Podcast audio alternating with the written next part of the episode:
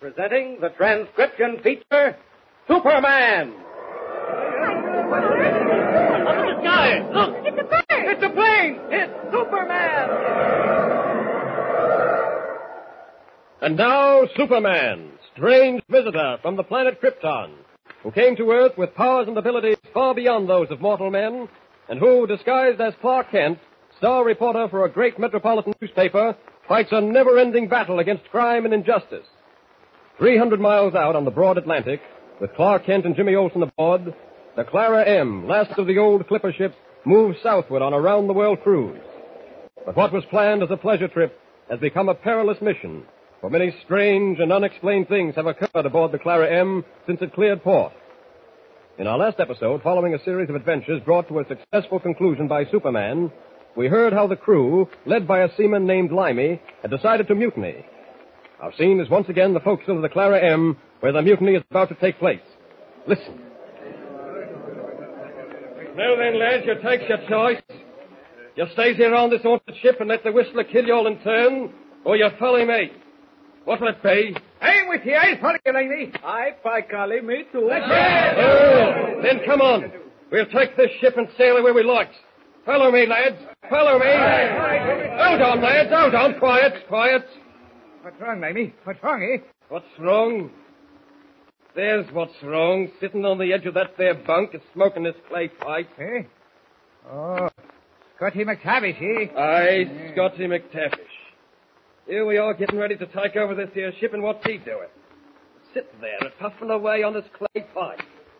What's the meaning of it, Scotty? Come on, men, speak up. I've made up my mind I'll no join with you, Lamey. Ah. And why not, I'd like to know. I have no liking for mutiny, Lamey. It's a foolhardy business. Ah. So you don't like it, eh? Well, let me tell you something, Scotty. We're all in this together, see? With the exception of myself. Mind your own, Scotty. You're off your course. For the others of you that are off your course, not Scotty McTavish. Oh, uh, have you a match, Lamey? My pipe seems to be out. Never mind your pipe. What's more important is, what are you going to do about this here mutiny? Have I no told you, Lamey? I'll no join with you. Ah, here's a match in my pocket. Now, you listen to me, McTavish. Him as don't come with us is a traitor, see? And there's only one way to take care of traitors. Put up your knife, Lamey. It doesn't frighten me at all. Lads, lads, listen to an old seafaring man that knows what he's about. It's a risky thing, mutiny. And I've yet to see the crew that didn't wind up in irons before they were done. Very well, I am well aware of what's going on aboard the Clara M. In the dark watches of the night, we've all of us heard the whistler piping his mysterious tunes. Some say it's a whistling sailorman come back from Davy Jones' locker to keep us company aboard. Aye, mayhap. But I say, what of it? What of it? What of it, say them? I'll tell you what of it. When you're the wish, it's a sign of bad luck. Oh, and we've had bad luck, ain't we? First we runs into a storm that batters us unmerciful. Then the captain is bad hurt. So bad hurt that the radio another ship to come and take him off. I dinna ken what evil there is in asking help of a neighbouring vessel. You not ken. Well, I'll tell you what evil there is in it. I've said before and I'll say again. We're all in the same boat. Every one of us is wanted by the authorities. What happens when that other ship proves alongside us, eh? One of the officers is bound to recognize some of us. Aye, and when he does, what happens? Investigation, that's what. Investigation. And after that, iron, iron for every man jack of us. And your plan is to take the Clara M before the other ship arrives. Aye, eh? take her and sail her off to some place where we can all be safe for the rest of our days. Very well. But have none of you thought of the captain? He must have medical attention, and he'll only get it aboard that other ship, the San Jose. Now, would you deny him that? That can't be helped. It's murder you'd be about. Without proper care by a doctor, Captain Hawkins won't live to see another day. Oh, lads, you mun hearken to me. There's a surgeon aboard the San Jose, and it's our duty to see that the captain's taken aboard her. Mutiny, take this ship and sail her away, and you'll be responsible for a life. If you're caught, you'll swing for it. We can't take the chance of being recognized, say. We can't afford to let another ship come alongside. The captain's life or ours. Now, it's like I say, lads. You take your choice. What will it be? Come on, are you with me? What about you, Scotty? Uh, I haven't changed my mind, Lamey. I'll just stay here, quiet like. Oh, you'll stay. And you'll be quiet, all right. Irish, Swede, gag him in him to his bunk. Come on, lads. No need to get rough, lads. I'll no resist you. Careful of my pipe, care. All right, now put your arms behind your back, Scotty. Have you no thought of what Barnaby will say to this? It's his money we've all taken and him we've promised to obey, you know. Oh, easy, lads, not too tight on the ropes. Uh, don't worry your gun on about Dick Barnaby. We'll take care of him, too, if we have to. All right, you men, gag him. Oh, well, there's no need for that, I'm thinking, Lamey. We could be yelling his head off, and there'd be nobody hearing them at all. No, you're right. You'll be safe enough for a time. All right, lads, follow me on deck. Be quiet about it now. Come on, along with you here. All right, up this companionway now. Come along. Quiet now, lads. Quiet. Keep it down. There, Lamey. It's almost dawn. Look there. The grey streaks along the horizon. We've got to work fast. First thing to do is to settle with the ounces. We've got to be sure of him. We do. Come along. You there at the wheel. Stephen. What's the meaning of this, man? What are you men doing up on deck with belaying pins in your hands? Shut your mouth and listen. We're taking the ship, that's what. Huh? Are you with us or aren't you? Well, now, I don't know. It needs a bit of thinking. There ain't no time for thinking. What's your answer? Speak up, speak up, come on. But I tell you, Limey, I got to think of... Yeah, that's for him. Oh, that's the best argument I know, Zev, a belaying pin. now, Swede. Yeah? Take the rear and change, change course. Yeah, Limey. The San Jose's coming in from the east. Hard over to the west. Aye, west it is. All right, the rest of you follow me. All right. Hey, Lamey, what's to be done now? There are four people on this ship that'll need taken care of. There's the mate, Steve Barnaby, there's reporter Clark Kent, and the lad, Jimmy Olsen. Captain Hawkins, though I doubt if he'll be giving us any trouble, sick as he is. Now, Irish, you take two men and go to the lad's cabin. Right, right. Bill, you take two more and take care of Mr. Kent. Okay. The rest of us will concentrate on Barnaby and see to the sailing of the ship. Yeah, but uh, what's to be done with him? The same like we did with Scotty. Tie him up and gag him if necessary. You decide what's to be done with him after we're safe away from here. But you ain't to argue with him, see? One peep out of him and you'll use as your belaying pins. Now up to it. All of you up to it and do a good job all around. While the mutinous crew, headed by Limey, proceeds to take over the ship, in the forecastle, Scotty McTavish struggles with the ropes that bind him, making a valiant but hopeless effort to escape. Oh, Gosh, they've bound me well. They have. The wrists and ankles are tied tight as tight can be. Oh, can I undo these knots? But I must do something or so. That's strange. Somebody knocking on the door. Uh, come in. Oh, boy. Hey, what's happened, Mr. McTavish? You, you're tied down to your bunk. Aye. Where are all the men? Wish Jimmy lad, there's time for talking later. But this very minute, untie these knots and release me. Okay, I'll have you free in no time. What's happened, Mr. McTavish? Where are the rest of the men? And Laddie, laddie, the questions you do ask. Oh, very well, then I'll tell you. Lad, there's a mutiny afoot. a mutiny? Aye, aye. Most of the men with Limey leading them has decided to take over the Clara M. Golly. And heaven help us all, they'll do it, too, if we didn't have sharp. But how come you to be here, lad? This very minute, Limey and the crew are bent on taking you prisoner. I couldn't sleep. I thought I'd come down into the forecastle and have a talk with someone. You say the men are going to take everybody prisoner? All of them as won't follow 'em in their plan to mutiny. Mutiny. Aye. And that means Mr. Kenton, Barnaby, and yourself and Captain Hawkins. There. Your hands are untied, Mr. McTavish. Good, laddie, good. Now for my feet. Come on, come on. Whatever we do, we'll have to work fast. Mr. Kent and Barnaby must have been captured already. Aye, and they'll be looking for you once they find out you're not in your cabin. What do we do, Mr. McTavish? I've been figuring on what to do, laddie, if I got myself free. And this is it. Yes? If they've captured the others, there's only two of us against the whole crew, do you? Yeah. Now, what we'd best do is get to the radio room and send a message of distress to the San Jose. Tell them which way we're headed. But how can we send it, sir? I don't know Morse code, and they must have taken care of the radio operator. Aye, no doubt. But I know a little about Morse code. Enough at any rate to manage. There now, my legs is free. Good. Let's get to the radio room as quick as we can. Right with you, sir. All right. Up the companionway here and soft, laddie, soft. Mr. McTavish, listen. Uh, not only listen, laddie, but look as well. Uh, we've got Mr. Barnaby, and Stephen, the helmsman, and the radio operator. Oh, You see there? We've got them tied up and herded together. yeah. The rest of them will be along with Mr. Kent any minute now. Can we get to the radio room without being seen? Well, we can try, laddie, we can try. We've got to cross that open space to the other companionway. Just now, easy does it. We'll just wait till they're not looking this way and... Now, laddie, now, come on. Laddie. Oh, that was a close one. Oh. Now then, up this companionway to the radio room. Quick, laddie, quick. There's the radio room. Aye, and unguarded, too. Oh, very confident these bears. Very. Now, now then, I can remember how to start the sending apparatus. This switch here, Mr. McTavish. Aye, I believe that is the one. Throw it over and we'll see what happens. Quick, laddie, come. Okay, here goes. Oh, aye, that's done it. She'll be warmed up any minute, and then we'll start sending our call of distress. The San Jose will probably be the first to answer. She must be closer than any other ship. Aye. Well, she, she must be warmed up by this time. Oh, let me think now. The call of distress. I, I must try to get it straight in my head, oh. You've got to, Mr. McTavish. Oh, wait, wait. Now, if these old fingers of mine can still remember how to send it. Aye. You're doing it, Mr. McTavish. You're doing it fine. Aye, laddie, I am. Limey. I'm a gun, McTavish, and I know how to use it. Huh? Take your hand off that radio key. Take it off, I say, so you're a dead man. Limey means what he says. What will be the outcome of this new adventure aboard the Clara M? What would you do if you were in Jimmy's place? Be sure to tune in for the next thrilling episode of our story with Superman. Tune in the next thrilling installment of the transcription feature, Superman. Up in the sky, look!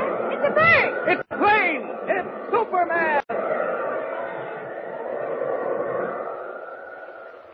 Superman is a copyrighted feature appearing in Action Comics magazine.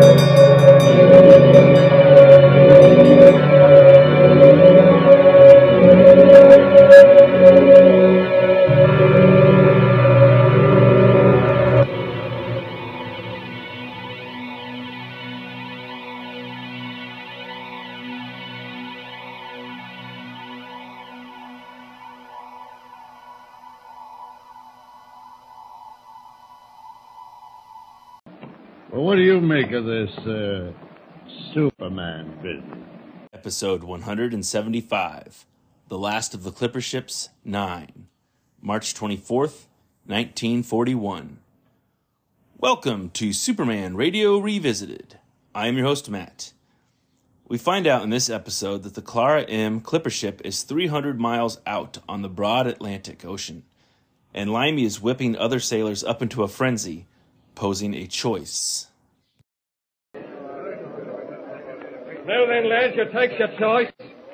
You stays here on this haunted ship and let the whistler kill you all in turn, or you follow me. What'll it be? I'm with you. I'll follow you, Limey. I want to point out here that in the storyline so far on this journey, no one has been killed by the mysterious Whistler. Whistling has been heard, which has spooked people aboard the Clara M, and Captain Hawkins did fall off the ship, which was a close call, but Superman rescued Hawkins, and the Whistler remains a mystery. Who is the Whistler?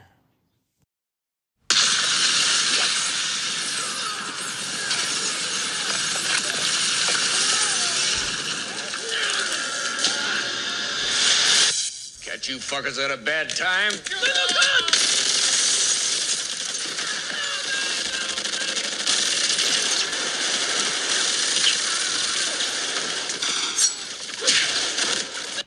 Sorry about that, folks. That is a Whistler, but not the Whistler for this storyline. That would be Blade's friend, played by Kris Kristofferson. Kris was born June 22nd, 1936, and so I'm eliminating him as a suspect because he'd be too young in 1941. Back to Limey and the mutinous crew of the Clara M, who wants to avoid going into irons when they think they might be discovered as being wanted men by the maritime authorities. With the San Jose en route to them to help out the injured Captain Hawkins, they think that they might be captured. I should mention that Clark Kent, Jimmy Olsen, and Teak Barnaby are presumably in the quarters and not aware of the brewing mutiny. And Captain Hawkins is in a state of rest, recovering from his operation last episode, and is in no shape to be moving around to be aware of it. So, besides those four, it appears the rest of the men are willing to mutiny.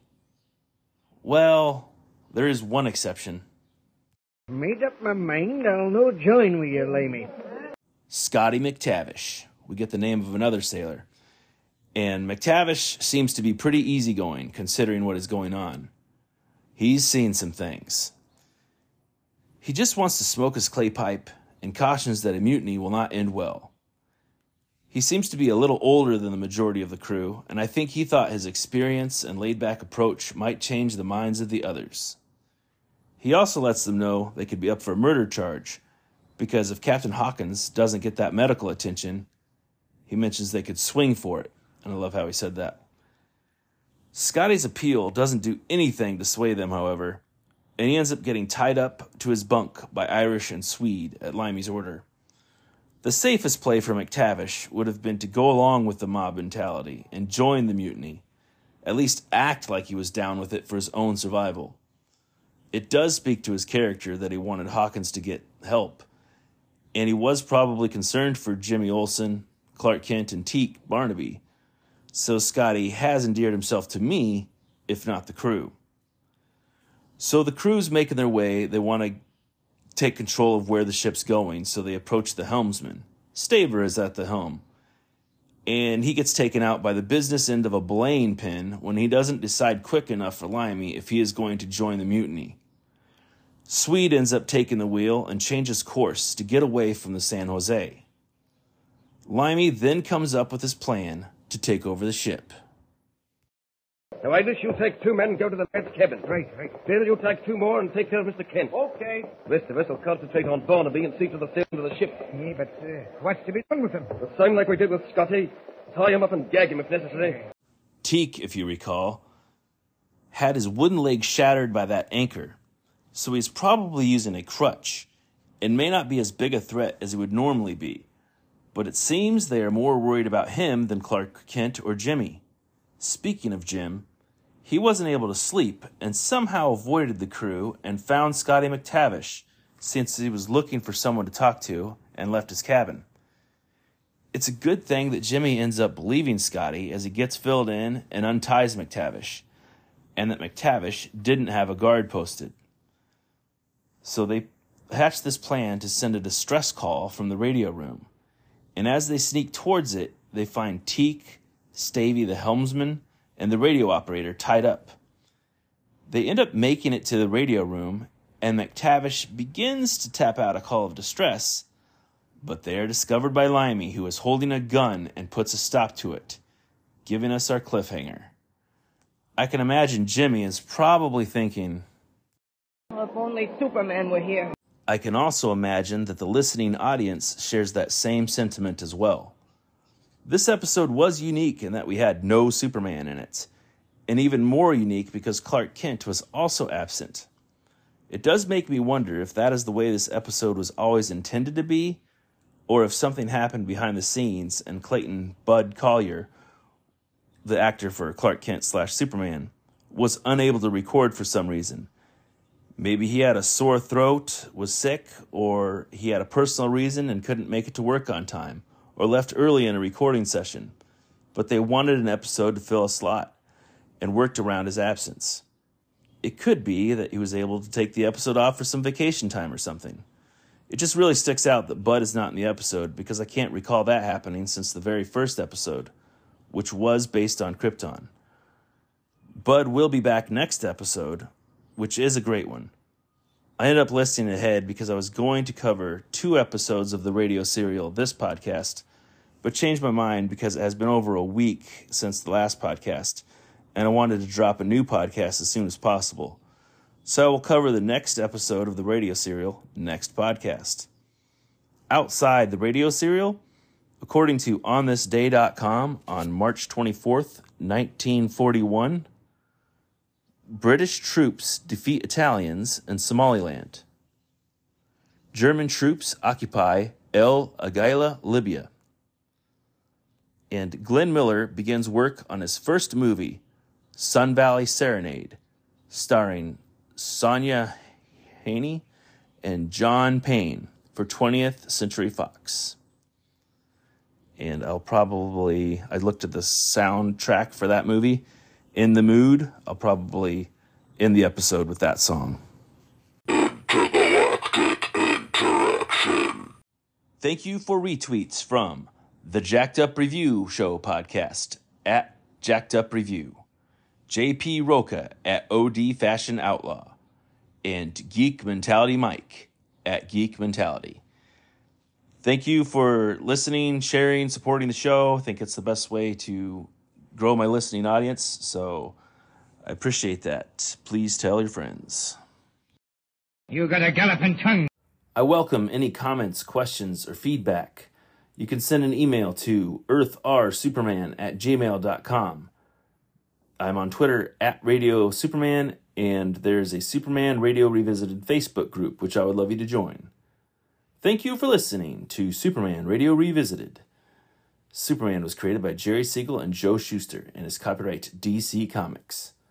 All clips and music are copyright the respective copyright holders. Theme song was Lament of the Last Clipper Ship by Man's Ear. Thank you and goodbye. It was 1938. The country continues its slow recovery from the Great Depression, while war clouds loom throughout Asia and German aggression builds in Europe. Americans seek comfort and distraction. It was a time when the most popular form of entertainment was radio, but a new form had been growing steadily and was set to explode. It was to become the golden age of the American comic book. My name is Chris. And my name is Mike. Please join us as we explore comics in the golden age between 1938 and 1955. All genres will be discussed, from superheroes to crime, horror, science fiction, humor, and western. So join us for the Comics in the Golden Age podcast, available through iTunes and Stitcher, and visit us on Facebook or at comicsinthegoldenage.com.